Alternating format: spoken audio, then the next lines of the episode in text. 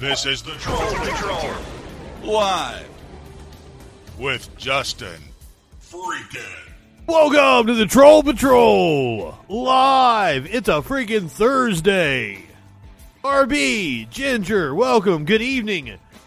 Planet X 2106 drawn here like a moth to the flame. I don't know if that's a good thing or a bad thing, but I'll take a bong rip to that. What's up, fucker? Dustin, welcome. Good evening.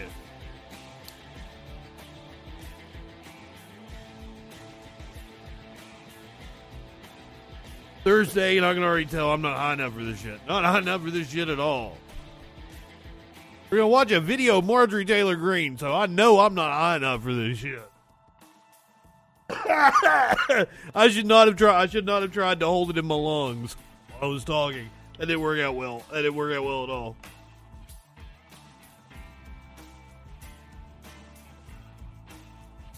I was trying to, look all suave over here. I was trying to play it cool.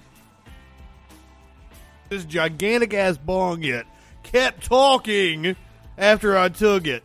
Not a good idea. My eyes are watering. Did I already do the intro? Welcome to the Troll Patrol. Yeah, yeah, we did that part.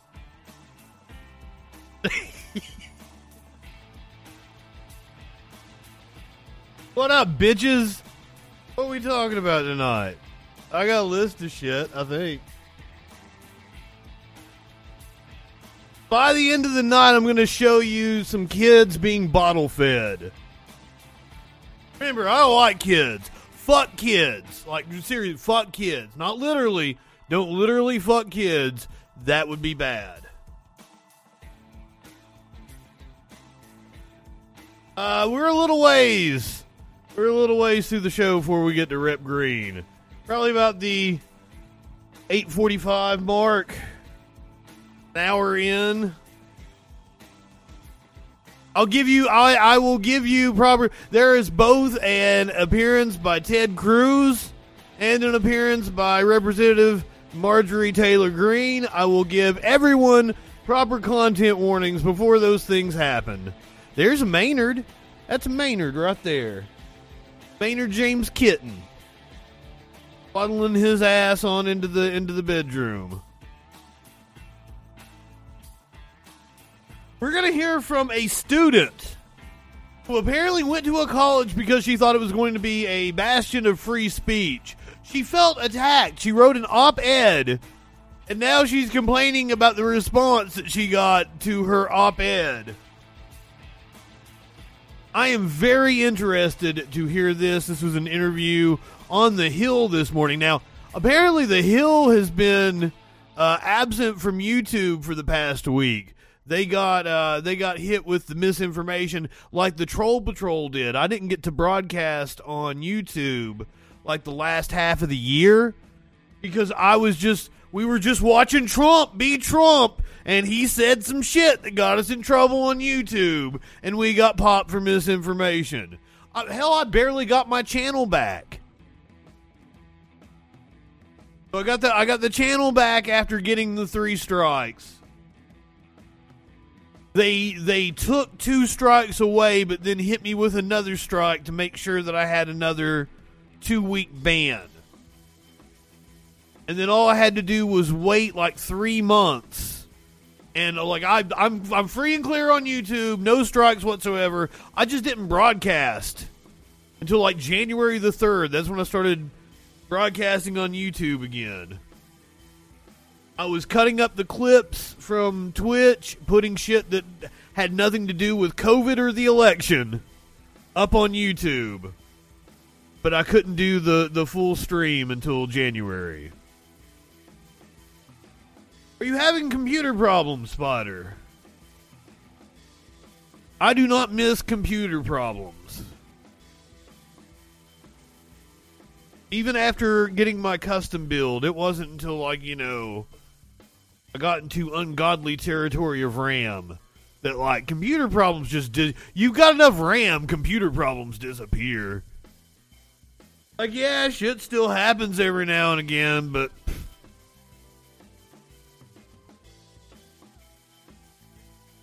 The House has passed a bill to fund the government. That's why Marjorie Taylor Greene is mad. Mitch McConnell is going to tell us about revisionist history with the Democrats and their tax and spend inflation. There are claims of U.S. bioweapons labs in Ukraine. Apparently, this has been. Remember, guys, like I'm, I'm fucking oblivious to what has went on in the world since I sat here with you guys last night. I look at headlines and then I, I select shit to put together a show, and then I, I read the news for the first time with you guys. Apparently, some dumb fuck right wingers have been sharing out Russian propaganda about U.S. funded bioweapons labs in the U.K. or I mean in Ukraine. My current memory usage is up in like the twenties and something, but I'm I'm I'm running OBS and have a bunch of uh, shit. This this graphics package I have put together is kind of uh, like it's multiple pieces of video, kind of massive. I could go back to just having still pictures, which is far less intensive on the CPU. But man, I, I like I like how the ship moves up there. I like how the the little bar down below does the color changing thingy.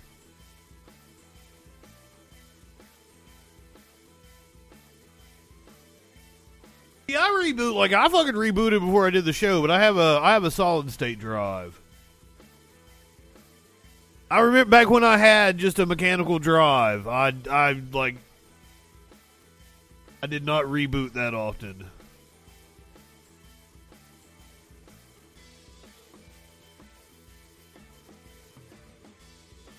Oh, so Dustin is aware of this conspiracy theory that I'm referencing. We're going to talk about that specifically. That's that's going to be our Ukraine coverage tonight. We're going to talk about Harris and Poland.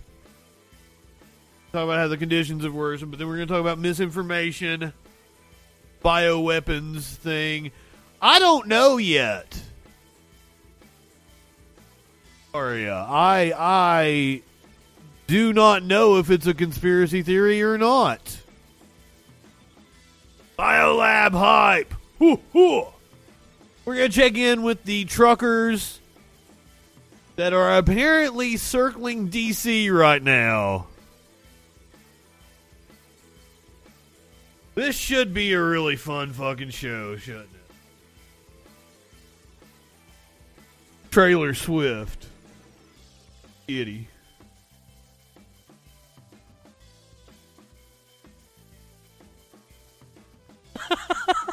Hey, Warlord, you are an incredibly reliable source. Fuck, there's been times I have told you shit, and you've been like, no, no, that's not it. That's not it. Like the fucking the shooting the other day. I I fucking saw that um what's his name? The UFC fighter.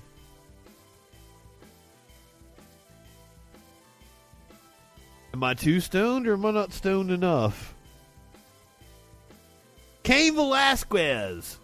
Cain Velasquez was involved in a shooting, and I thought that was the shooting that we had covered on the stream that I would Warlord corrected me, not not the Cain Velasquez. That was a different the the fucking the shooting that we stopped and we like we looked at here on the stream the other night. It was at a church in California. Like it was a custody dispute. And the dude killed his kids and his his guess his estranged wife, ex-wife. I don't know what the exact situation was. Fucking horrendous situation. Cain Velasquez was actually like apparently some dude uh, sexually assaulted his daughter and he tracked the dude down and he shot at him. He just shot the wrong guy. Like he was, like he pulled up next to the car and tried to do a drive by. Shot the dude's dad instead of the dude. Sparkle says she gets all her info from Warlord. I do not blame you.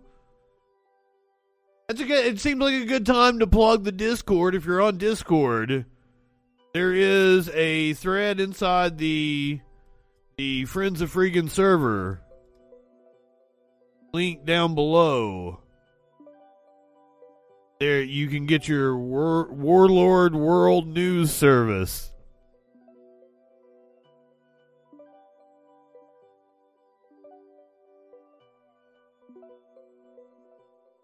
All right, everyone. Everyone wants to talk about the biolab thing. The biolab's the interesting thing. I don't blame you. Let's get to it. Let's get to it. Let's set it up here. We get our little Russia update. Russians keep pressure on Mariupol. Massive convoy breaks up. Want to flip through some pictures we've got here. The scenes in uh, Ukraine. I might be I might be butchering the name of the town. We don't give a shit about Zelensky. Millions trapped inside Mariupol desperately scrounge for food and fuel as Russian forces kept up their bombardment of the port city on Thursday, while satellite photos showed that a massive Kremlin convoy that had been mired outside the Ukrainian capital split up and fanned out into towns and forests near Kiev. National condemnation escalated over an airstrike in Mariupol a day earlier that killed three people at a maternity hospital with Western and Ukrainian officials calling the attack a war crime. Ukrainian President Vladimir Zelensky said the Russian refusal to permit evacuations from the port city amounted to outright terror. I believe Vice President Harris, who was in Poland, called for an investigation into the alleged war crimes. we all watched. Ooh, shit. The television coverage of just yesterday. That's on top of everything else that we know and don't know yet, based on what we've just been able to see. And because we've seen it or not doesn't mean it hasn't happened.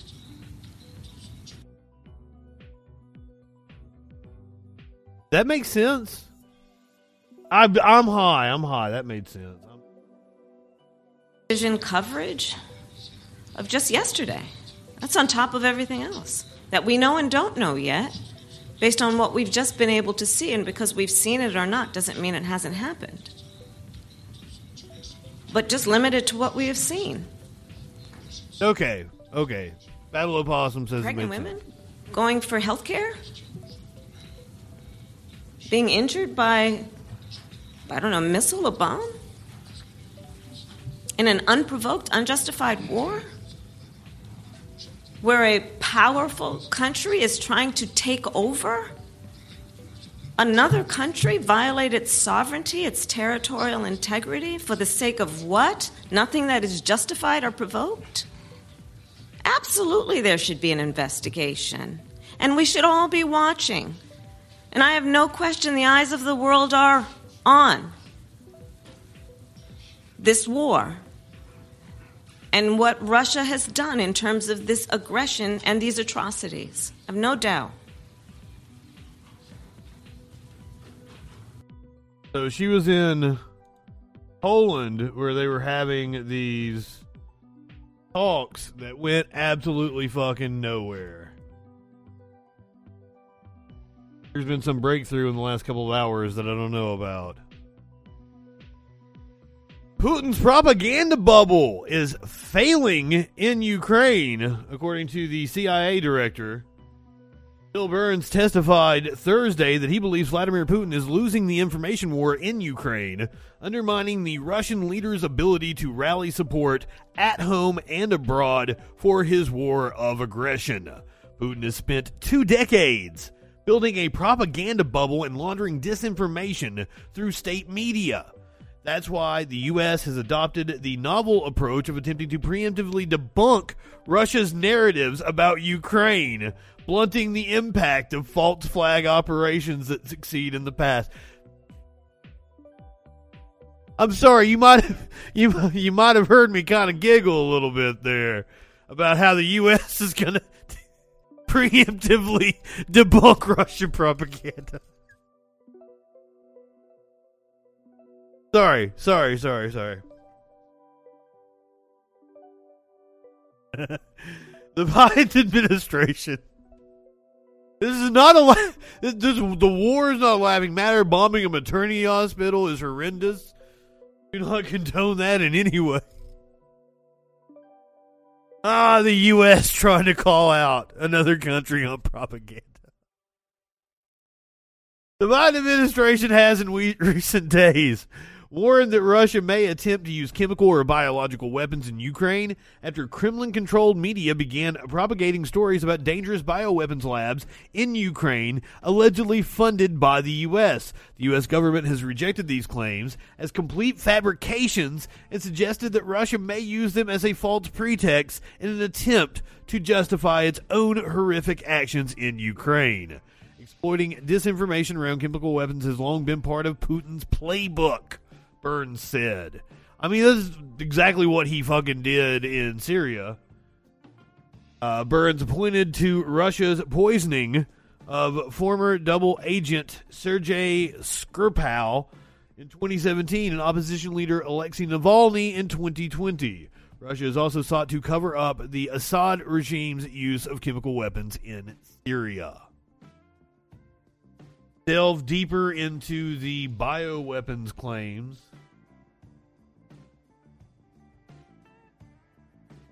Foreign policy. How U.S. bioweapons in Ukraine became Russia's new big lie. A viral conspiracy theory could be used to justify an attack, the United States says. Now, why I am always skeptical of what the United States says, they actually were right with regards to Russia this time. I laughed at the idea of a Ukrainian invasion, and it happened. I was wrong. The U.S. government had a good reason, I guess. Still kind of seemed like they were goading them into doing it, but apparently Putin was really gung ho on it. I mean, apparently they're fucking launching a full scale fucking war. In less than two weeks, a conspiracy theory about Ukrainian biolabs has gone from a fringe QAnon Twitter account to becoming a major rallying cry for both Russian President Vladimir Putin's regime and the U.S. far right. Now, the White House says it may be used by Putin as cover for a bioweapons attack on Ukraine. Oh, I'm not. I'm. I'm not going to be able to read all of this, mother. Find us another story on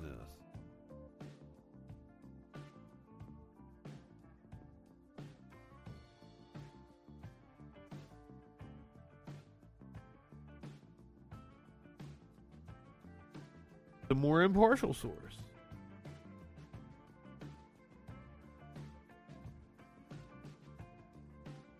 U.S. denies Russian claims of bio warfare labs in Ukraine. This is from Al Jazeera.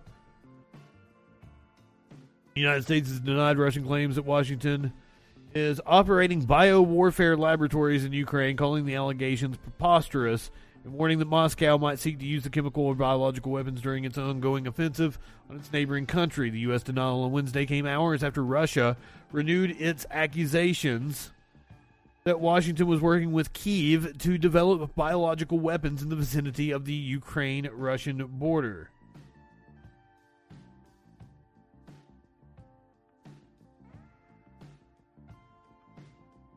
U.S. Department of State and the Pentagon also denounced the Russian claims. A statement Ned Price, spokesperson for the Department of State, accused Russia of inventing false pretext. I wanted to know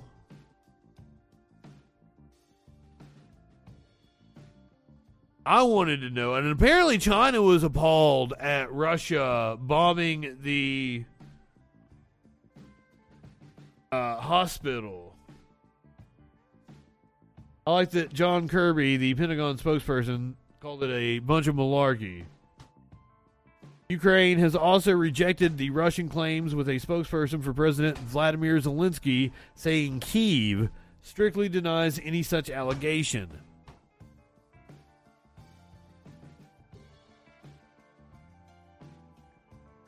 Socks is banging on a cabinet over there. I've, I have the fucking most spoiled cats. When they want attention, they know how to get it by being incredibly loud.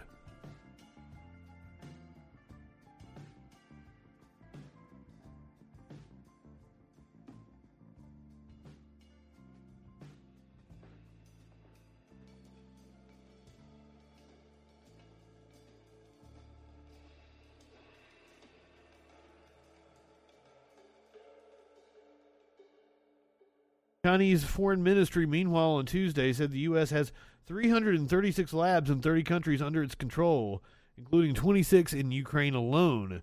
It also called on the U.S. to give a full account of its biological military activities at home and abroad, subject itself to multilateral verification. Ooh, seriously? Is China giving us some of her own medicine? What the fuck?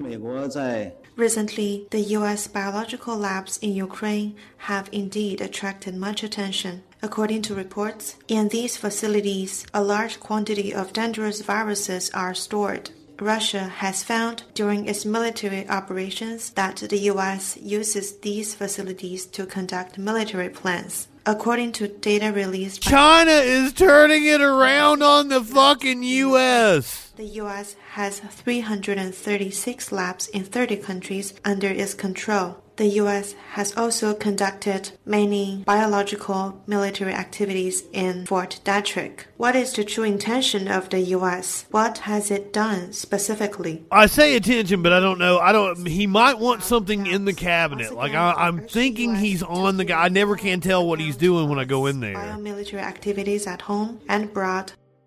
I think he's on the cabinet that has the catnip.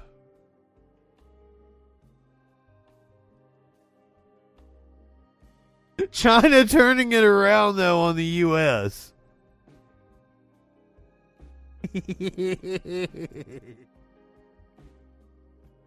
Asked about the Russian and Chinese claims, the spokesperson for the United Nations said the global body has no information to confirm reports about these kinds of labs. Our colleagues at the World Health Organization, who have been working with the Ukrainian governments, said they are aware of unaware of any activity on the part of the Ukrainian government which is inconsistent with its international treaty obligations, including on chemical weapons or biological weapons. According to a UN spokesperson, Ukraine has previously said it, like many other countries, has public health laboratories researching how to mitigate the threats of dangerous diseases affecting both animals and humans. Those laboratories have received support from the U.S., European Union, and the World Health Organization, while the Pentagon's Biological Threat Reduction Program has also been working with the Ukrainian government to ensure the security of pathogens and toxins stored in the laboratories. A former U.S. official who is familiar with the cooperation between Kiev and Washington told Reuters news agency on Wednesday that the U.S. had helped to convert several Ukrainian laboratories that had been involved in the former Soviet Union's biological weapons program into public health facilities.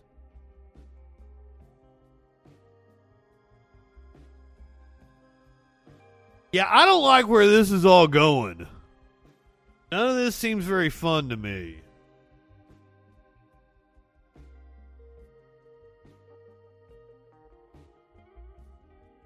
playing with fire over here. It really is a new Cold War that's kicking off. Could be a hot war. It's kind of for the fucking Ukrainian people. It's a fucking hot war.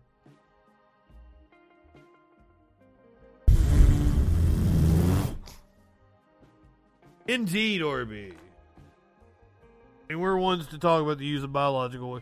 I mean, we've used it more more recently than that. Agent Orange in Vietnam. Fucking, there was some chemical we fucking sprayed on on soldiers during uh first Gulf War. It's insane.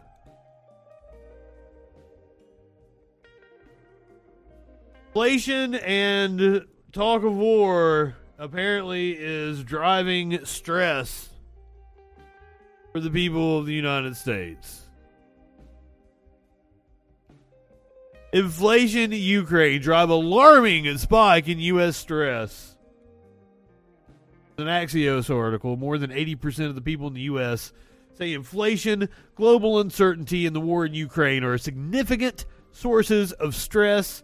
A survey by the American Psychological Association out on Thursday finds more people rated inflation and the war as stressors than any other issue asked about since the poll was first conducted in 2007. Uh, the APA described the findings as alarming. Typically, our highest levels of stress have been in the mid 60s, so hitting, for example, 87% for inflation as a source of stress is truly astounding, according to psychologist Vaile Wright, the Senior Director of Healthcare Innovation at the American Psychological Association. I wonder why they might be having this kind of stress because it's not that's all there is in their news feeds. Turn on Fox News, your damn Bonginos, see all your right wing talking heads, and they're like inflation, inflation, inflation, gas prices, gas prices, gas prices. There is the Senate minority leader doing exactly that. Content warning you're about to hear from the turtle. Don't blame the gas prices on the Democrats. Washington Democrats are trying to pull off a political spin job for the ages. Everyone knows that gas prices and energy costs have been soaring sharply for many, many months. Working families know all too well that gas prices and What the fuck do you know about working families, Mitch? throughout President Biden's tenure. You rich, rich Just son this of a morning. bitch. We learned that inflation set yet another modern record last month. Prices skyrocketed, another 0.8% in February alone. We could we could see double digit inflation before the end of the year. Inflation year on year. The worst That's inflation true. in 40 years. And it keeps getting worse, not better. This has been a painful pattern throughout President Biden's tenure. We've now had nine straight months of inflation higher than 5%. And remember, three weeks ago, before the crisis in Europe, Democrats were already in a political panic over gas prices and desperately talking about a gas tax holiday. Three weeks ago, before the crisis in Europe, the average price of a gallon of gas That could have something to do with inflation there, shot up more than a dollar from when President Biden was sworn in. Now, you'd think the Democrats would have been proud of this hostility to fossil fuels, I mean, like, if you want to do some sort of gas tax holiday for a little while, okay, do it. Like. Will that make them happy? But I just here's what's going to happen is the oil companies are going to hike their prices up a little bit. Like you'll see some relief, but they're not going to go down enough cover the whole thing. Like they're going to make their money. They going to make their money. Record setting profits right now from all the oil companies. Mitch knows this. and homegrown American energy is precisely what President Biden campaigned on. Here's what our president said on the campaign trail in 2020. A He's making neck noises, and I don't like More it. More subsidies for the fossil fuel industry. No more drilling on federal lands. No more drilling, including offshore. No ability for the oil industry to continue to drill, period. It ends. That was the president in 2020. Here's what he told Speaks from his gobbler. my eyes. I guarantee you we're going to end, end fossil fuels. Now, President Biden spent two years. It's very short sighted, but I mean, if you do it for a couple weeks, a month, Now, or he something, spent it's not going to 14 matter. months Putting that hostility right into action. And Democrats' reckless spending that's fueled I, I, first of all, for the, the the main solution is just to nationalize the fucking oil companies, straight up. All the all the energy companies, if you ask me. But if you want to start with the oil companies, you should do that. That's that's the that's the most obvious fucking thing. Well, this the second the second tier thing that you could do is you could like fucking give relief to citizens. You same way you did the the the COVID relief. Here's your gas money relief. Let's send you fourteen hundred dollars. Let's send you two thousand dollars. Do it. Do it.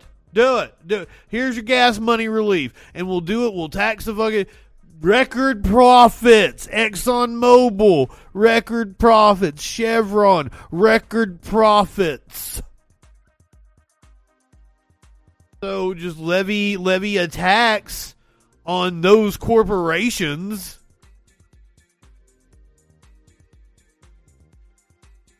That would be that would be the second best thing that you could do. The best thing, of course, being nationalize the fucking oil companies. Nationalize the fucking oil companies. They have no business existing. I don't see how anyone can make money off of the oil, the coal, the natural gas that's in the ground. We should all own that. That belongs to us, collective and it should be used to meet our our energy needs. That's another that's another fucking thing. We're just we're just shoveling uh, any any oil that we produce. We're just shoveling into the world market and buying it back. Nationalize the fucking industries. Across the board inflation has made America's pain at the pump even worse. But in the last few days, the Biden administration has tried to invent some laugh out loud, laugh out loud revisionist history. They're tr- Bitch fucking McConnell knows what LOL means. Has he been has he does he text his wife and shit? trying to rebrand the entire increase in gas prices on their watch. Listen to this. As Do you think do you think he's on Twitter? invasion of Ukraine. so they want to blame 14 months of gas price increases on the last two weeks of turmoil. Washington Democrats' war on domestic energy long, long predates Putin's war on Ukraine. So let me say that again. Democrats' war on domestic energy long predates Putin's war on Ukraine. Now, I'm not high enough for this shit. Stopping, stopping our purchases of Putin's oil. But Democrats' 14 month war on our own production will make that necessary action more painful for American families than it had to be. If the Biden administration spent 14 months promoting American energy instead of attacking our production and fueling inflation, we'd be better positioned to push back on Putin at less painful cost to American families. No, no, no, no. If we had converted to clean energy 20, 30 fucking years ago, 40 fucking years ago, back when Carter started putting solar panels on the, the White House roof, to set an example, if we had started, because like, uh, that was Carter's big thing. He wanted to cut our dependence on foreign oil, he wanted to move to other sources of energy and the the the right wing crucified him for it. He was right. They still talk about how bad of a president Jimmy Carter was, but no, Jimmy Carter came in and said the fucking truth. And they didn't want to hear it. No, no, no, no. They wanted they wanted Reagan to come in and blow smoke up their ass about a new American morning or whatever the fuck his slogan was. New Day in America. That's what it was. The New Day in America.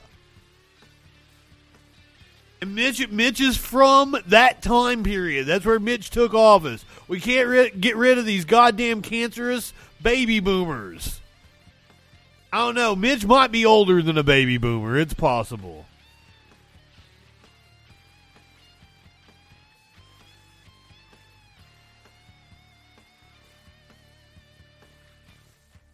But I, I, I hate them. I hate them all. I hate them all. They want they wanted Reagan to come in, deregulate everything. They wanted to do a lot of cocaine. They wanted to speculate, and that's when we got into this this boom bust cycle of, of market crashes. Bullshit.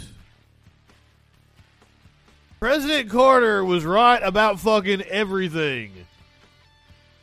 They just didn't want to hear it.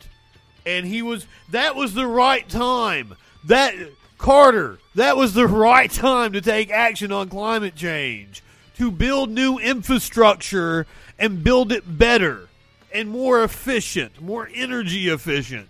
That was the time. The, the election of Ronald Reagan might quite possibly be one of the most consequential moments in the history of this country.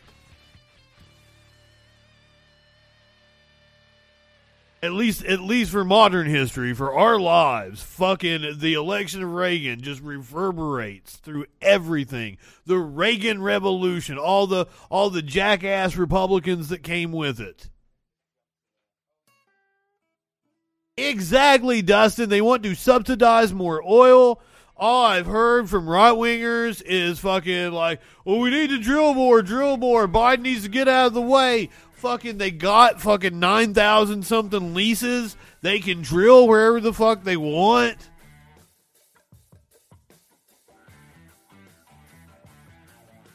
Oh, you're right, Ida. The boom bust cycle had been there. We we we had put stabilizers on it for for a little bit there.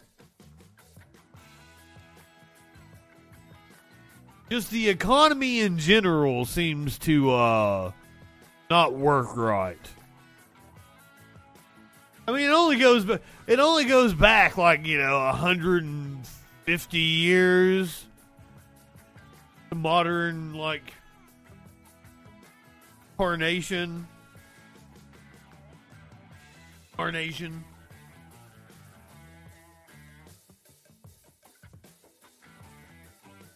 The financial industry that's our that's our issue here in the U.S. And how much like the the financial industry accounts for like twenty something percent of our GDP or some shit like that. It's insane. Like that no, that number was in the single digits back in like the nineties. Yeah, it's it's it's what incarnation. Isn't carnation that shit that you, you put in your, your milk for your instant breakfast in the morning? Keep your bones strong.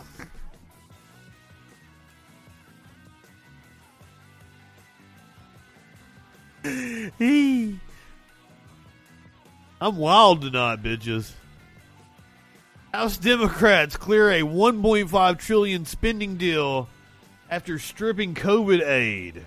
Chamber voted on a sweeping funding measure that includes billions in emergency aid to Ukraine. House Democrats on Wednesday cleared a 1.5 trillion spending compromise along with billions in emergency aid for Ukraine and a major victory for President Joe Biden, even as a rank and file revolt forced party leaders to strip billions of dollars in pandemic relief from the same bill. Democrats were jubilant jubilant over the passage of the bill, which was the result of months of protracted battles with GOP leaders. But it wasn't without last minute drama in the House, where Speaker, Speaker Nancy Pelosi and her leadership team were forced to yank the White House's $15 billion coronavirus relief request out of their bill after dozens of members revolted against paying for that aid using their home states' stockpiles of pandemic cash. The decision to ditch the virus aid was a tough setback for party leaders and Biden, who now have no clear path to deliver that money, intended to help bolster global vaccination and prepare the U.S. for another variant. Heartbreak- it is heartbreaking to remove the COVID funding, and we must continue to fight for urgently needed COVID assistance. But unfortunately, that uh, will not be included in the bill, Pelosi said on Wednesday. Democrats cheered the sprawling $1.5 trillion funding bill, which includes 15 billion in aid to help Ukraine fend off brutal attacks from Russia, as well as enormous increases for both domestic and military programs. OG also revives earmarks for the first time since Congress banned the practice more than a decade ago. Full package is expected to clear the Senate as soon as this weekend, though not in time to meet the Friday night deadline. The House also approved a four day short term funding patch to avoid a weekend shutdown. Senate leaders will work quickly to, to clear the short term funding bill for Biden's signature before Friday night. Friday night funding, uh, funding votes capped a particular chaotic day in the House where Democrats awoke that morning to a newly released 2,700 page funding deal that they plan to pass on the floor by early afternoon, in time for much of their caucus to head to Philadelphia for their annual policy retreat.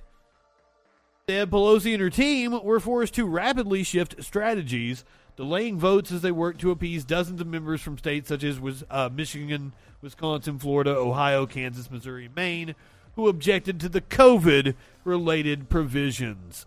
A Wednesday afternoon, senior Democrats had decided to yank Biden's coronavirus aid package from the legislation altogether, infuriating some in the White House and its health agencies. Later that evening, Democrats decided not to pass the COVID relief as a standalone measure either, and it uh, and to instead wait until Democrats come back from their retreat.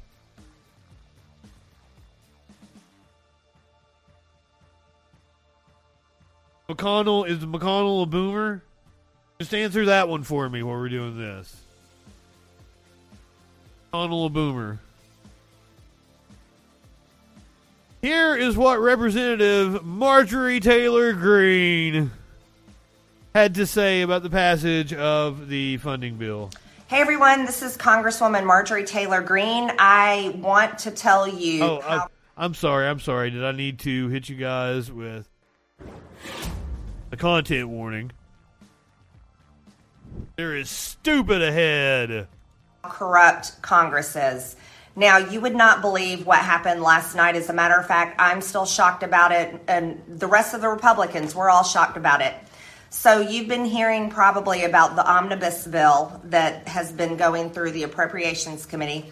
This is a $1.5 trillion omnibus bill that none of us got to see anything in the bill, in the bill text. We had no idea what She likes the word omnibus. This morning, when we found out that the Rules Committee, which is a Democrat controlled committee, and they they put out their um, basically their alert on their website. They did not email any of us.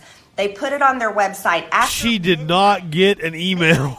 as in early this morning, they put it on their website that the Rules Committee would be meeting at 1:30 a.m. 1:30 a.m. Gym socks are useful, they- Ginger. The Rules Committee meets to debate the bill. Oh! Normally, in how Congress should work, but it doesn't work this way since Pelosi has been Speaker. Is an appropriations bill is something that every member of Congress can go. They, we can put amendments in. We can debate on the bill.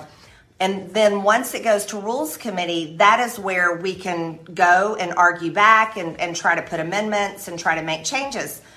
So they met in the middle of the night, in the dark of night. The Democrat-run Rules Committee met at 1:30 in the morning, and by 2:30 a.m., 2:30 a.m. early this morning, they had passed the 1.5 trillion dollar omnibus bill, and they That's not unusual. It is not unusual for them to stay all day until they get it passed.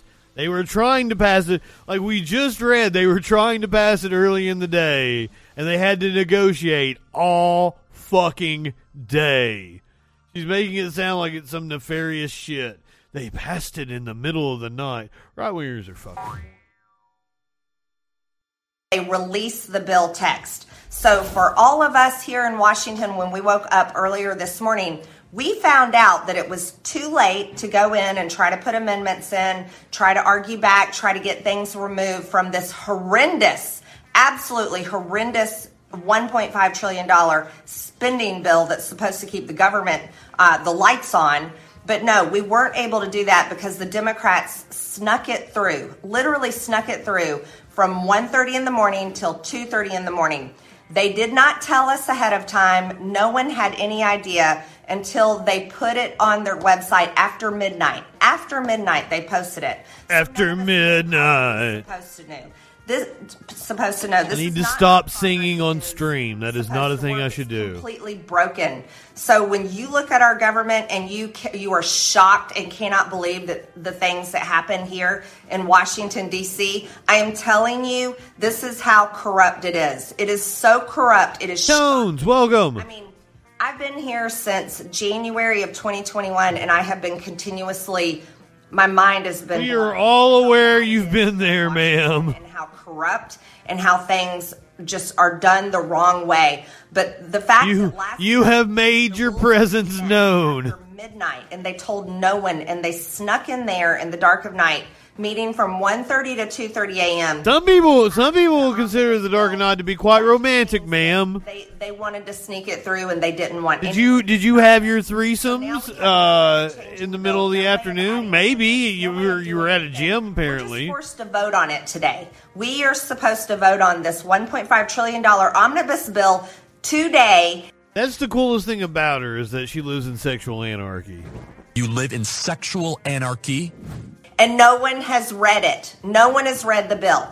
2,741 pages. Yes, that's right. 2,741 pages of 1.5 trillion in spending. Please share this video. That they have spent Video. months Everyone knows how corrupt and how months like she's acting like it just all not like the final text did just drop this morning. We read never been that. done this way in history. Things should. This is this is so broken. It is. They so have been negotiating it for months. Dark of night in the rules committee from 1.30 to two thirty. This is what they were supposed to pass in October.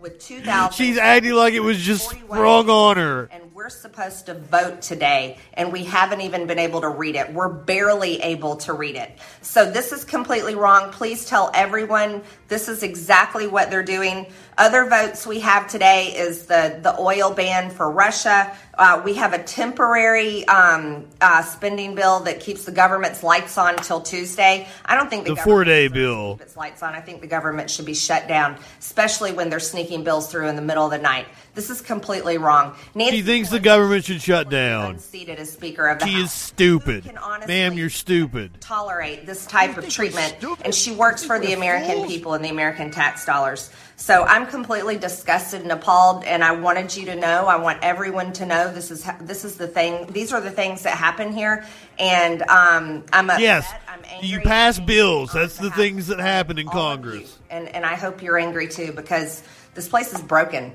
I mean, they're literally sneaking through massive spending bills with awful things in them in the middle of the night. Okay, please hit share and let everyone know exactly. What was Ted Cruz doing this afternoon, you may ask? Well, he was riding around with the the People's Convoy, quote unquote. Ride shotgun and lead truck to kick off the fourth day of the People's Convoy. He shared a video of himself. Thank you to every trucker who is standing up for freedom for every man, woman, and child in America. Oh, hold on, hold on, hold on. I need to. I need to content warning. You're going to see Ted Cruz.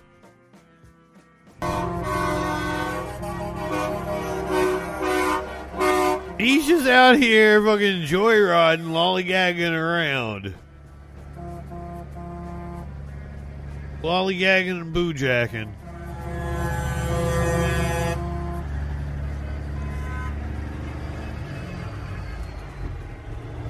Oh, hey, it's Scatterbox, who clearly has never watched the Troll Patrol because I think I, I say that Democrats are always exemplary. That that is a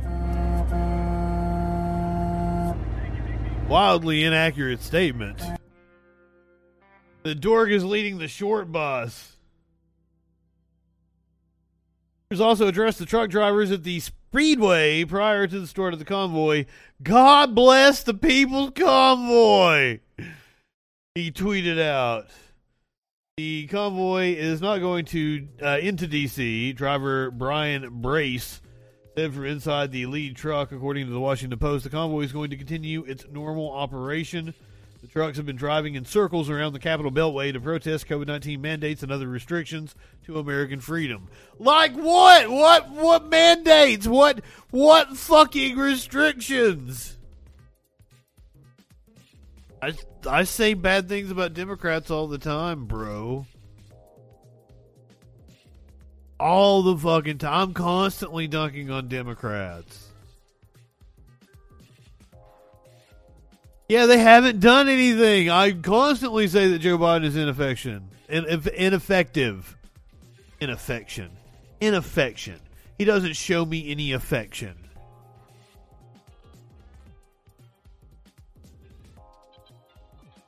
Good lord. I constantly yell about how the crusty old fucks need to retire. You ever been in here when we're watching a Chucky Schumer fucking speech? Or Nancy Pelosi? Fuck, I can't get through a Nancy Pelosi speech. I'm not trashing the shit out of her and yelling at her to retire. You haven't been here.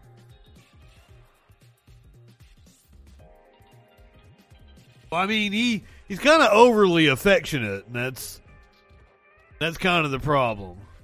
A problem. A problem. He likes to sniff some hair. He likes to get a little too close to people. Fuck him.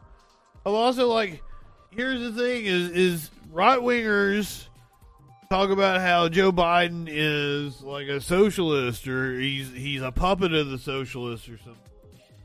I'm like Joe Biden was bought and paid for by the credit card industry He was known for that while he was a senator.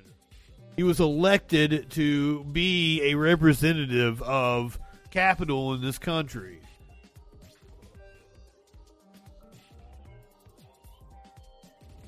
Why the that's why the bankers and the Wall Street and all the all those types backed Joe Biden. Uh, Trump was fucking crazy. Crazy's not good for the stock market might be good for the stock market. There you. There you go. I mean, like I'm going to take up for him when he does the right thing, which he's done a few times.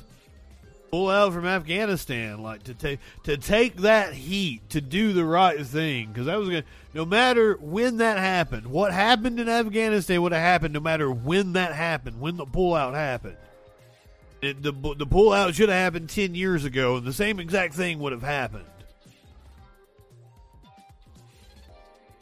So he deserves credit for that. He deserves credit for you know he was trying to fund uh, safe smoking kits.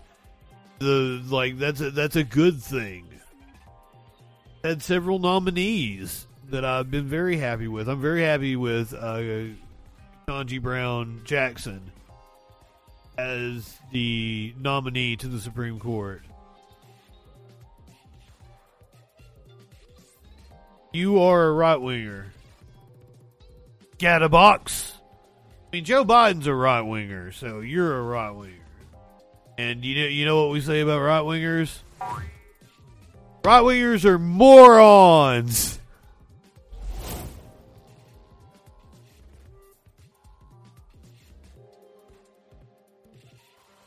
Didn't Ted Cruz look so cute? He got to ride in the big truck. He's a big boy. Ted Cruz meets with leaders of the People's Convoy trucker vaccine protest. The message of the People's Convoy is simple. The last 23 months of the COVID 19 pandemic have been a rough road for all Americans to travel, spiritually, emotionally, physically, and not least financially. The convoy says in a manifesto advent of the vaccine and workable therapeutic agents, along with the hard work of so many sectors that contributed to declining COVID 19 cases and severity of illness, it's now time to reopen the country. What the fuck isn't open? Everything's fuck. Everything is wide open. Went to dinner the other night. It was fine. What the fuck are you fucks talking about? Went out to dinner. We got ice cream. What can't you do? The average American worker needs to be able to end run the economic hardships of the last two years and get back to the business of making bread. They can pay their rents and mortgages and help jumpstart this economy. To that end, it's time for like, who out here isn't fucking working? It's time for elected officials to work with the blue collar and white collar workers of America and restore accountability and liberty by lifting all mandates and ending the state of emergency as COVID is well in hand now and Americans need to get back to work in a free and unrestricted manner. People lost their goddamn minds. What are they talking about?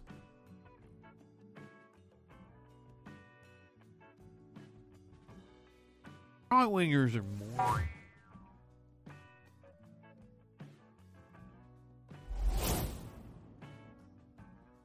And in Florida, DeSantis has declared there's no place for the COVID theater. This is after he yelled at kids.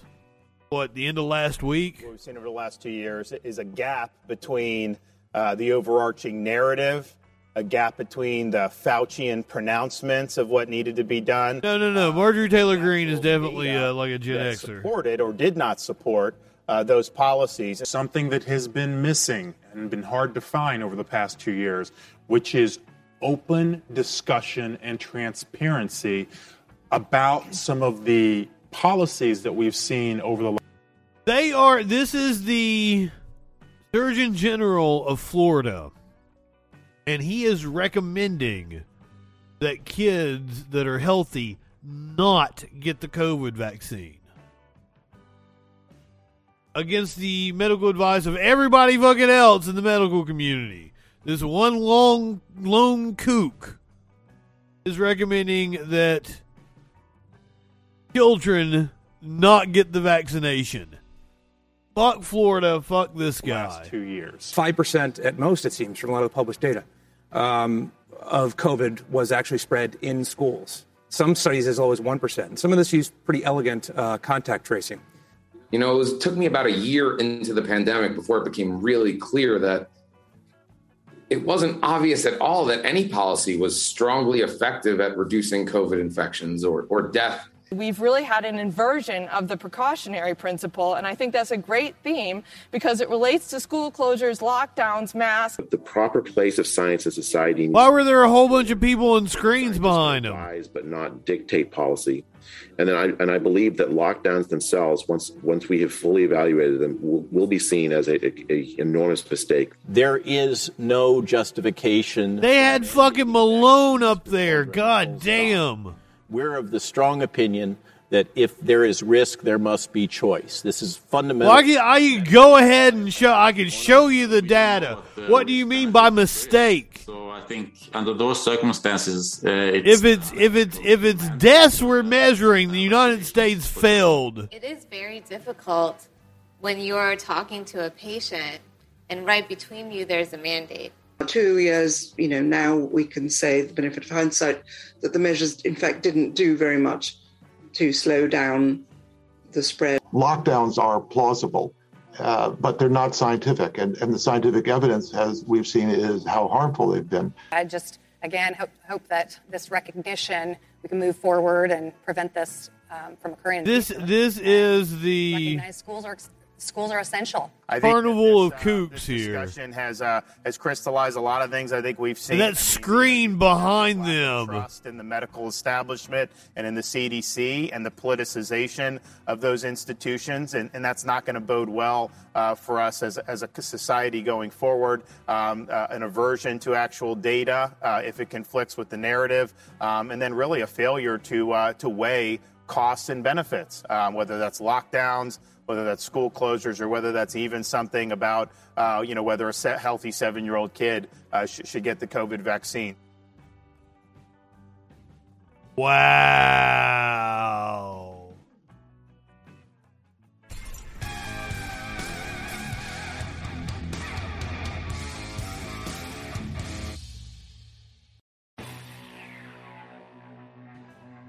New York Times reporter Matthew Rosenberg calls colleagues bitches says that the left overreacted to the Capitol riot. This is video of this reporter for the New York like Times. January 6th. The video was taken by Project Veritas. That is like so over at this point. It's so over. The left's overreaction, the left's reaction to it in some places was so over the top. It was like me and two other colleagues who were there, who were outside. And we were just having fun. Dude, come on. Like, I like. Here's the thing about like over the top and like fucking right wingers take anything and run with it and drive it into the ground. It's a mess. It's a messaging thing. The Democrats absolutely should talk about January 6th and should use it as a political fucking hatchet against their opponents. What the fuck? That's just good politics. Sorry you felt that the the left overreacted to January 6th. I don't I think I properly reacted to January 6th, sir. you were not in any danger.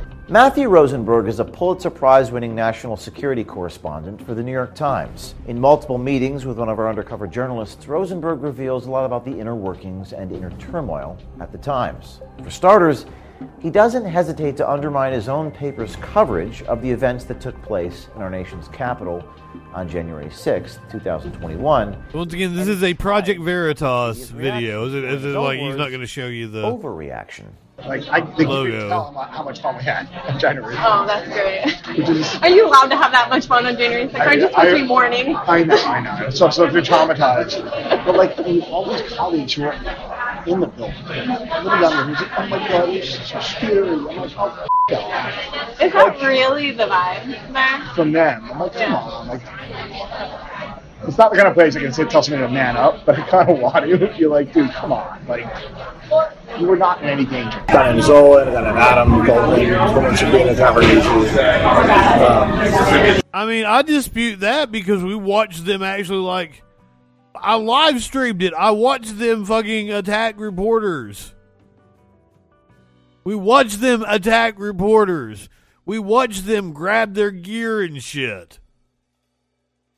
They they kind of were in danger, and the way the right wing gets all riled up about fake news and shit, I I I, I do believe they were in mild danger, shall we say? bunch of photographers. Then there were people inside the Capitol. Yeah. Who's inside? Little little dweebs who keep going on about their trauma. I'm like, guys, shut the f- enough. Like, I guess it was scarier. Did they write about it? Oh God! Please tell me who so I can read. I don't know if they wrote about their trauma. This chick named Emily Cochrane and this guy named Nick Fandos. They're both like in their 20s. Nick They- Fanos? Fandos. Fanos. They covered Nick, Nick doesn't anymore. They covered comics. So they're congressional reporters. The story I got sucked into doing. Fucking bitches. I do investigative stuff. I usually do like longer term things. But um, like, I got back to work on Monday, and uh, the managing editor had a, a great idea that he could have had a month ago, which was like, we should really. Me and a colleague had done like a very like long, seven thousand word story last year in February about like kind of the big lie about the Stop the Steal campaign, which is a very organized campaign. It wasn't like an organic one. He's like, can we do like part two of that, like what's going on in the year since January 6th, and kind of like memory holing it, like making it it's no big deal. Yeah, we can do that. A little quick turnaround. So we we've been doing the last few days. That's the story. But it's in a meeting. I'm like, you know, one of the issues here is that, like Fox News of the world, other elsewhere, is that the left's overreaction, the left's reaction to it in some places was so over the top that it gave the opening the right needed to start introducing the idea of, well, these people are out of control. Like, it's not a big deal as they're making it. They were making it too big. They were making this an organized thing that it wasn't. I always hate that shit where they're like, "Oh, the left is to blame for the rea- the the way the rights react to shit." Like what? What? It is it's my fault that the right wingers are like, "Oh, there's nothing here." Oh, they would have reacted that way anyway. That's the way Trump reacted. The fuck is this dude talking about? What a stupid fuck. ludicrous on the right be like, oh well, nothing happened here. It was just a peaceful bunch of tourists, you know. And it's like, just, but nobody wants to hear that. Not as big of a deal as the media made it out to be? Well, that hasn't stopped Rosenberg from publishing his Part 2 article earlier this year describing the false narratives that circulate around January 6th in the events that unfolded. You know, we're the ones, not Fox, not Breitbart, who actually went and uncovered the fact that, like, there were a ton of FBI informants on the people who attacked the Capitol. That was us, not the right with us. You need the sources from within to dig into those places. You need the sources from within to dig in. I believe the story only said one FBI informant, didn't it? I'm gonna say it's like if you work there, you get polygraphed every year, and you're asked if you spoke to a reporter. If your answer is everything but no, you're in big trouble. He said a ton. talking to former people who are talking to people who are still there. Okay, say that again. You're, You're also talking to people who are recently left, Yeah. who are still talking to people on the inside. So people on the inside cannot talk. Well, when you talk to um, people who got arrested, their families or their their There's neighbors. just neighbors and stuff. Families usually don't want to talk for good reason. Have you guys talked to anybody who's actually been arrested? Yeah, although most of them, the lawyers have told them not, not, not to talk to us. Like if Why? if you're facing serious I criminal, mean, FBI informant can mean a lot of different things. that's just like a very specific reason that you need like that's some good. And a ton is different than one. no good's gonna come. Why not? Because anything you say can end up in court, and you just don't want to be at risk. Like an FBI informant can 100% be somebody that believes that shit, but got caught and is having to event on stooge. January 6th as not a big deal, yet spins something entirely different for the world to read in his newspaper. Project Veritas has received letters from those incarcerated for being present that day. Voices that remain unheard describe a total lack of due process, spurred by the reactions, or in Rosenberg's words, overreaction of how those events were portrayed around the world by the media and politicians. Stay tuned for part two of the series as Rosenberg continues to delve deeper into the turmoil and inner workings at the New York Times.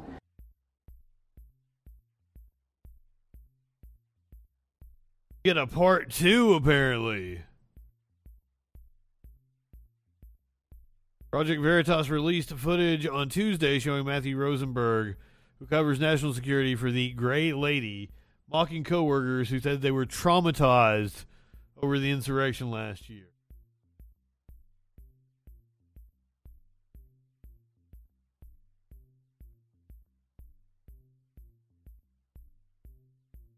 Ooh, apparently we get his comments on the P tape in part two. Calling it ridiculous and saying, of course, it doesn't exist.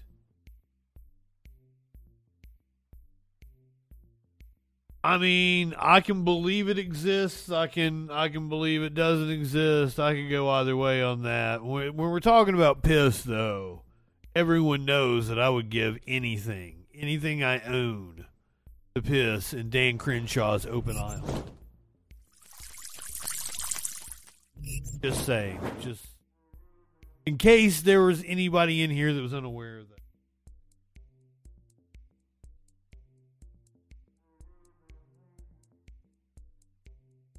All right.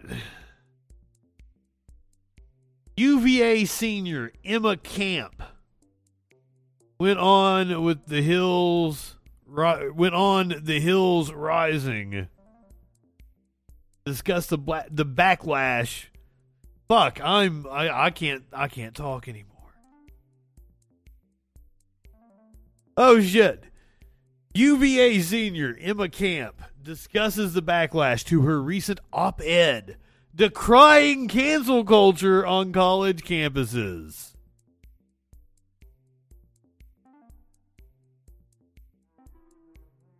I cycle from topic to topic too quickly.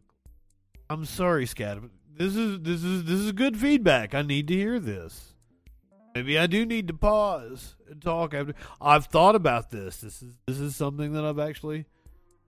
But at this point in time, like Justin's Justin's hungry. Justin's gonna go make a hamburger. Justin's rushing because he's like, Time to get the fuck out of here. Fuck you guys. No, no, not really. Don't literally fuck you guys.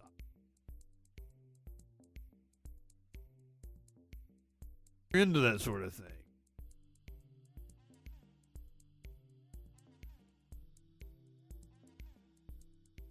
Oh, you okay, RB?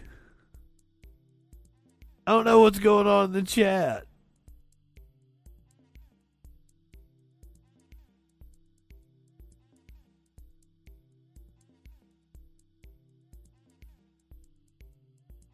Let's let's let's take a pause here, and uh, I'm gonna get a little high.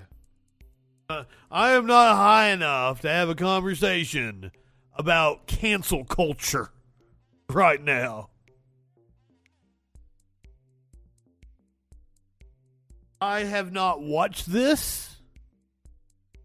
I don't. Uh, I don't. I don't know what she's gonna say. I don't. Uh, apparently, you know the the graphic for the hill says point proven.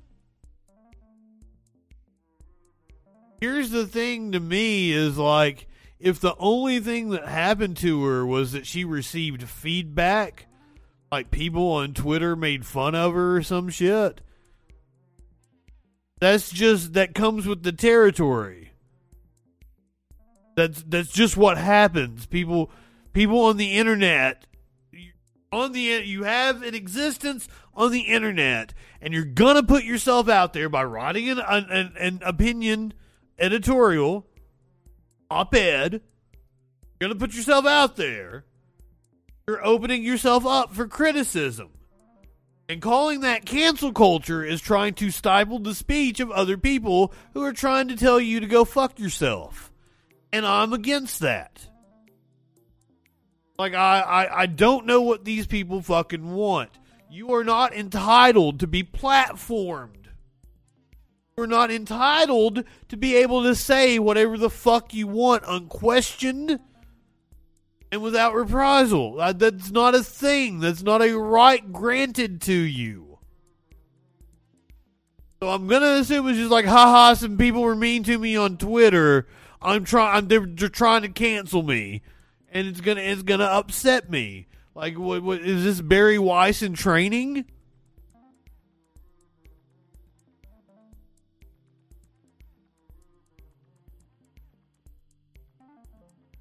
Get off your damn cross. Stop trying to. I know. I know that's a thing that right wingers love to do. Is they make they make themselves out to be a victim. They're a victim of big tech censorship. They're a victim of cancel culture. The woke mob came from me because it's it's it's good marketing. It gets you an interview on the Hill. About how you're a victim of cancel culture. And debated, but that's not the experience you had. Our next guest has made a big splash in the debate surrounding free speech issues on college campuses, something an issue near and dear to my heart. Uh, she wrote this New York Times op ed titled, I Came to College Eager to Debate. I Found Self Censorship Instead. Emma Camp writes, quote, I went to college to learn from And if you if you came to college, okay, you came as a freshman to college eager to debate with people, you probably got your ass kicked in debates because you didn't have any clue how to debate yet. And people made fun of you and like fucking like I know we were kind of harsh in the philosophy department. Going back and forth in arguments with each other. From my professors and peers, I welcomed an environment that champions intellectual diversity and rigorous disagreement. Instead, my college experience has been defined by strict ideological conformity. Students of all political persuasions hold back from saying what we really think. Emma is a senior at the University of Virginia. She joins us now to discuss her piece. Emma, welcome to the show. Thanks for being here.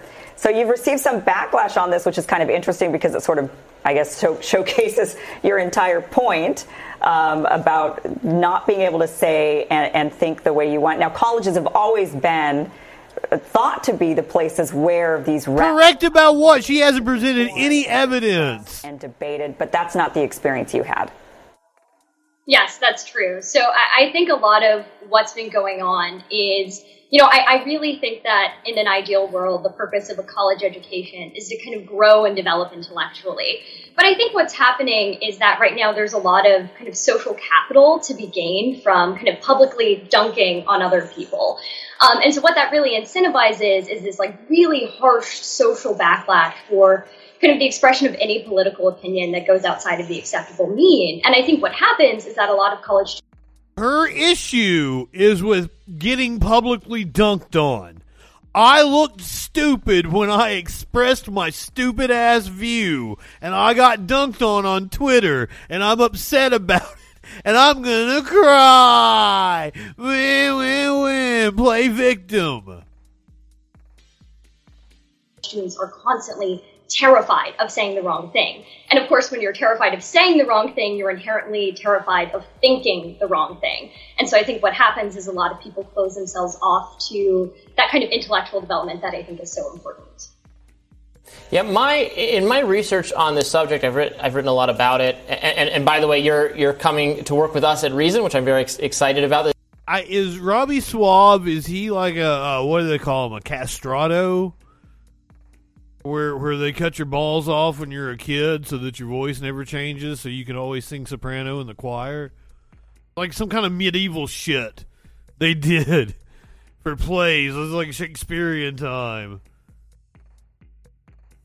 Robbie castrato. is a funny way to meet for the first time. I, I see this uh, this op-ed going viral the other day. I'm like, oh, who, this is really good. Who wrote it? And like, oh, they're coming to work for us. Great. Um, anyway, my diagnosis of the problem, it, it seems like it's not. it- It's different, slightly different from campus to campus, but often it is not. Uh, most of the teachers, or even most of the students, who it's not that they want you to self censor, but there's a minority of students who are very militant, uh, kind of against the concept of free speech because they're worried that they're, they're very worried that The the mythical blue haired girl that's going to shout you down that doesn't actually allow exist. violence to happen The against boogeyman in their mind. those people, again, not most people on campus, but a smaller number, who successfully shut down all discussions o- on those grounds. Is something like that been your experience? Yeah, I think I would agree with that largely. I, I definitely think a lot of this phenomenon happens because students don't want to be, you know, the subject of the day in terms of who, who has the ire from the minority of students focused on them. So I would agree with that prognosis uh, fairly Yeah, much so. and and, I, and then ironically, you, Examples, please. Evidence. student of the day, at least on, on Twitter, when you- I saw all these, uh, it was Kim, as you mentioned, all these very, you know, massive accounts tend to be people in the kind of mainstream or left of center or liberal media uh, with massive followings, people with big platforms, um, doing the thing that I've often heard them say you're not supposed to do, like punching down, right? Aren't you not supposed to just viciously attack or make fun of or belittle or bully, uh, you know, people uh, like in your position who are at the start of their uh, That's what she wanted. No, what, what, what? That's it. She's going to work for Reason Magazine. That's what she want. That she's being interviewed by The Hill. She is trying to make a name in this business. She wanted a blue check pile on. That I am tired of right wingers saying incendiary things, getting the response they wanted, and then playing victim. What fucking babies? Jesus fucking. I got made fun of on Twitter. Is this interview, and it is 12 and a half minutes long. I wish you people could feel embarrassment. Please learn to feel embarrassment. I'm embarrassed for you. She's not. She's proud of herself because she knows she is going to make so much fucking money grifting off of these right wing idiots. What is happening on college campuses? Not a single person has said what has we are 345 into this and I haven't gotten to anything. I haven't seen how she has been aggrieved in any way other than like, ah, people were mean to me online. It's stupid. Stop being stupid. Put your big boy pants on and learn that people have opinions and will tell you to go fuck yourself. I don't know what this is. Uh, right wingers are supposed to be the party of, of, of personal responsibility. They never goddamn take personal responsibility. It's the weirdest goddamn thing. Shut the fuck up, woman. She's a grifter. Can you not see this? No, it is not. There is no fucking freedom of speech being trampled on in universities. What the fuck evidence do you have of that? You stupid fuck. You can't just claim shit and expect people to take you seriously. Because then I'm going to use my freedom of speech and tell you that you're fucking stupid. Do you think we're stupid? You think we're fools?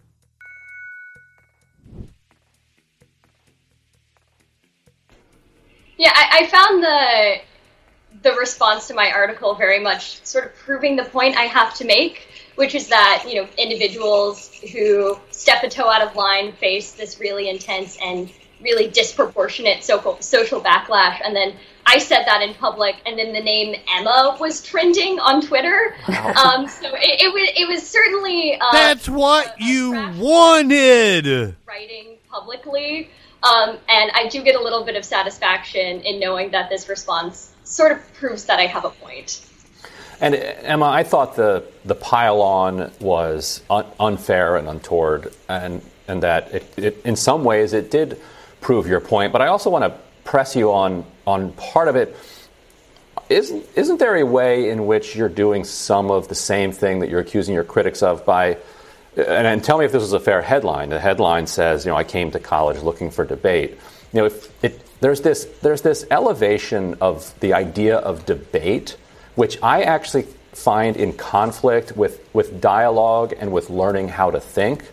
Like as you're moving from high school into college and then from college on, you're really developing what you think about the world. But if you come into the conversation already convinced of what you think of the world, and just looking for people to debate you.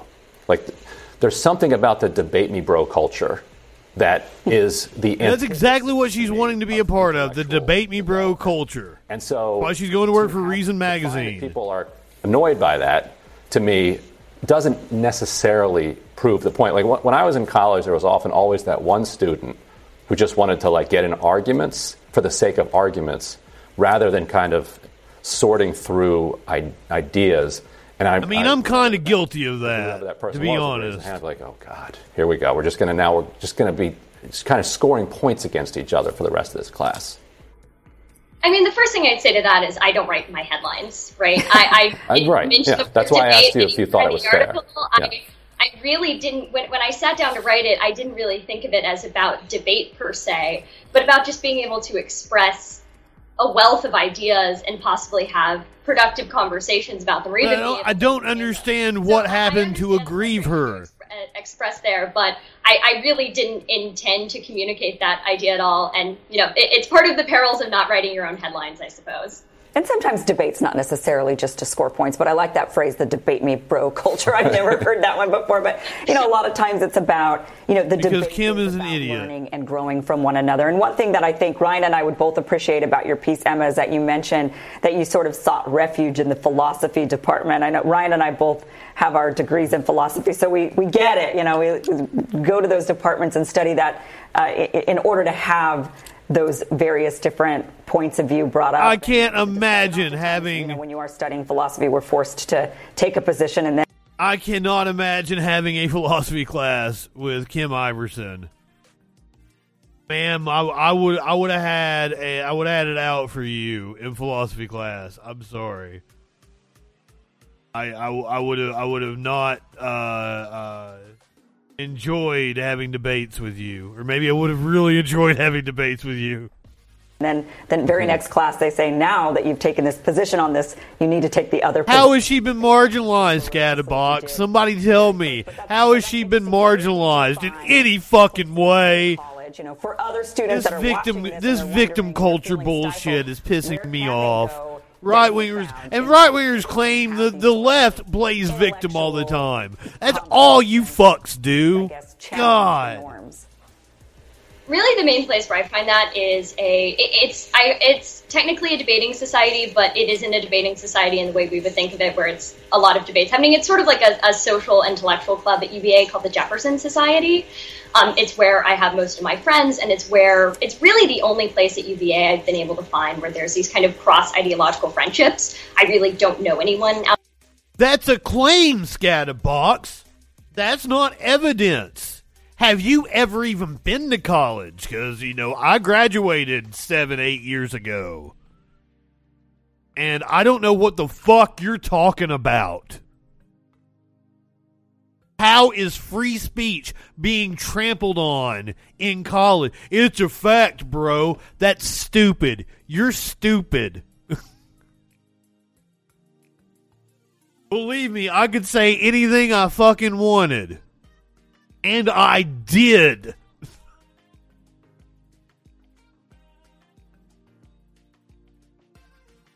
Both in the philosophy department and in the broadcasting department.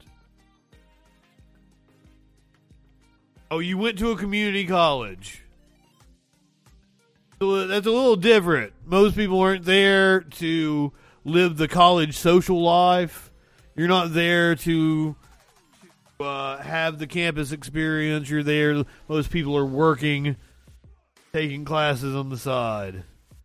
Little fucking different than what we're talking about. So you don't really understand the campus society and how how was free speech being trampled on at your community version of college. Do tell. Give me an example. I've yet to hear this woman say any any fucking way that she. I'm not. I'm not a snob. I went. To, I took some classes at a community college. I do not begrudge anyone for uh, going to a community college. I was pointing out the difference. That what what what what kind of free speech culture is there at a community college? Because most people are are like there's no dorms, there's no campus life. People are commuting to the community college. They have jobs.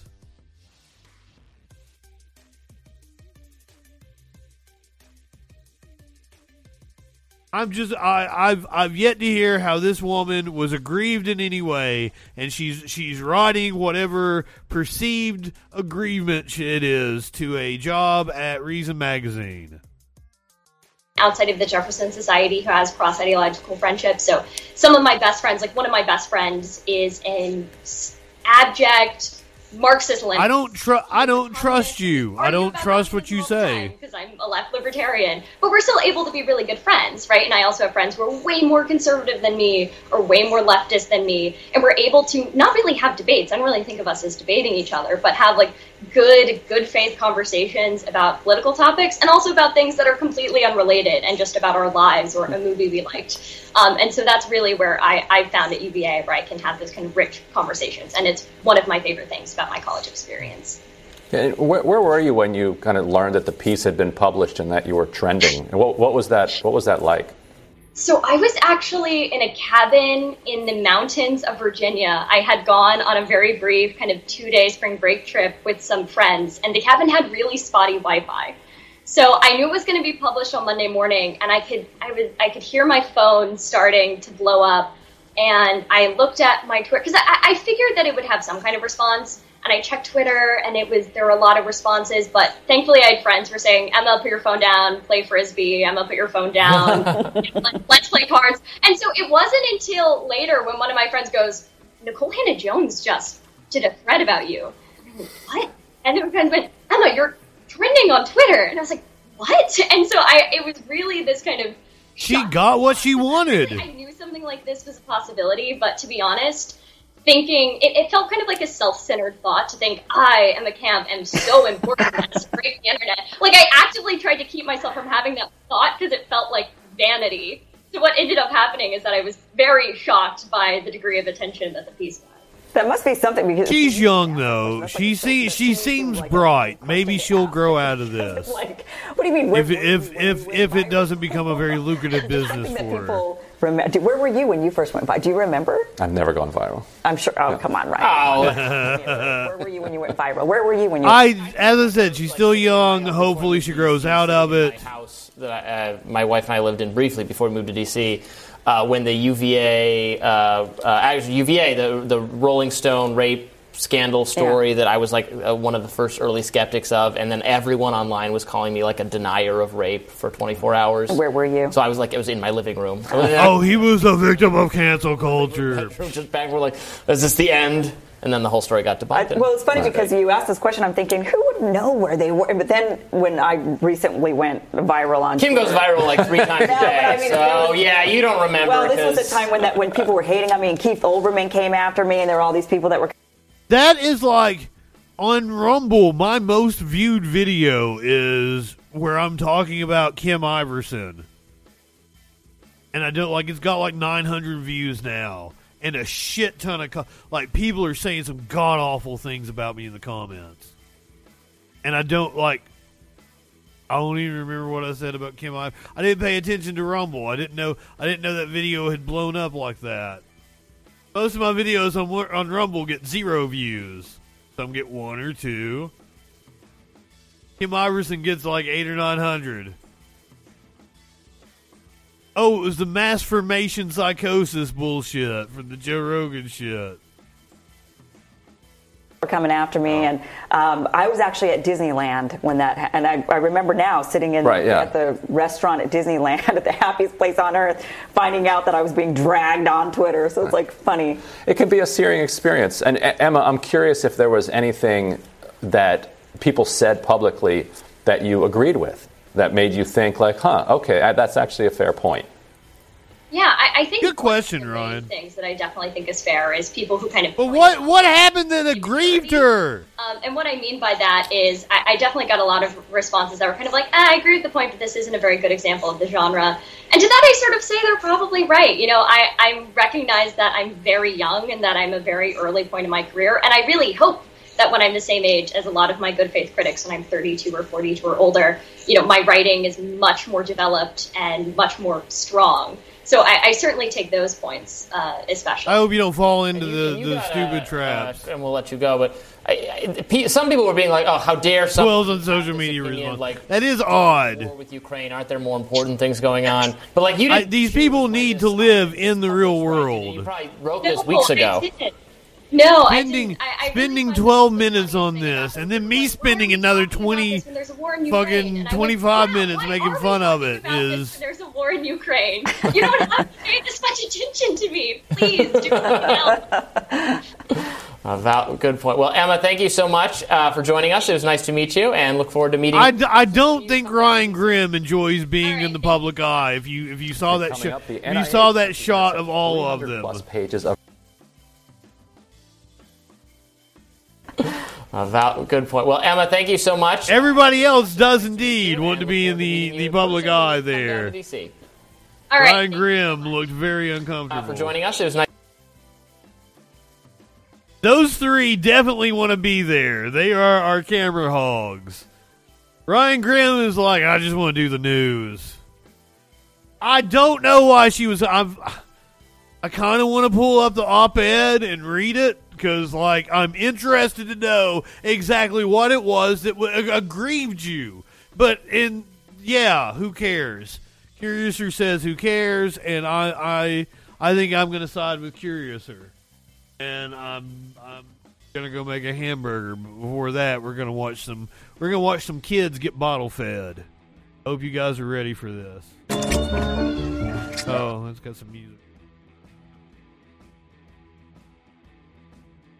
Don't feed who? Who am I not supposed to feed? I was gonna I was gonna show you some kids getting fed.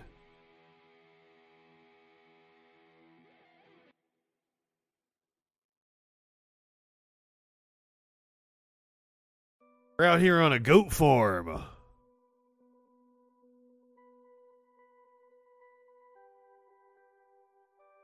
Crickets when it comes to Florida, crickets when it comes to Texas, when it comes to the fucking like uh, Steve Donziger that got imprisoned for his suit against Exxon. It's when there's actually issues of free speech. No, I hate, I hate the right using free speech as some marketing ploy to promote themselves.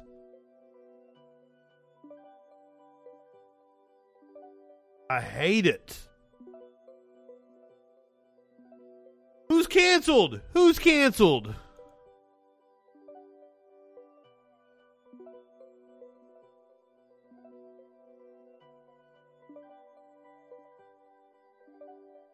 I I will totally feed Spar- Sparkles.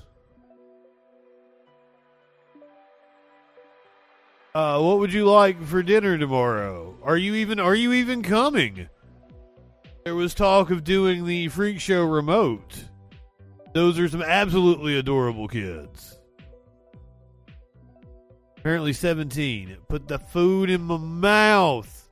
What kind of food would you like, darling?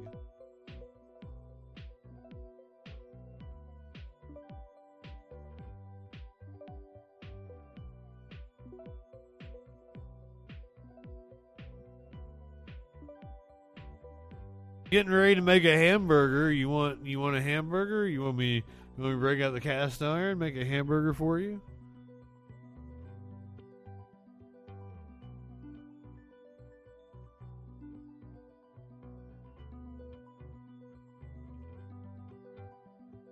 Dip, what's up?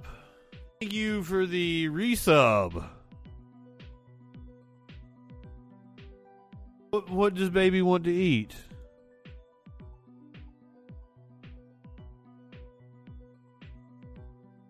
Oh, if you guys didn't know, I am I am promoting the Friday Night Freak Show. Sparkles will be here or at her place.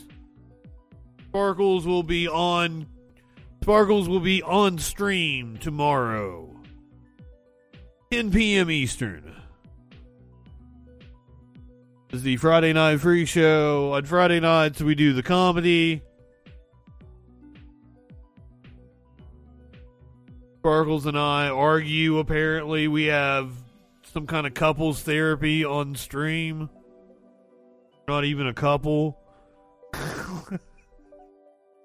is that what the is that is that was that the comment that we got? It's a unwanted couples therapy session. I forget what I forget what the comment was. I had somebody tell me off.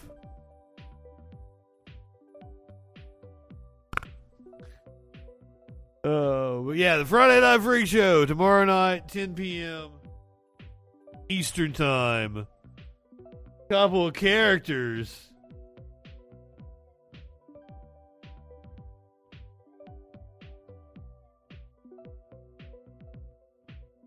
If you are watching on Twitch,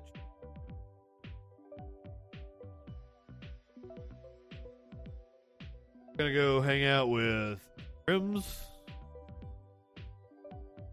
Remember, tomorrow night, 10 p.m. Eastern, it is the Friday Night Freak Show. I'll be joined by my lovely co host, Sparkles Lavendar. Go ahead, light one up, tip one back. It's all right to have a little fun before you hit the sack. I'm Justin Freegan. We'll see you tomorrow night.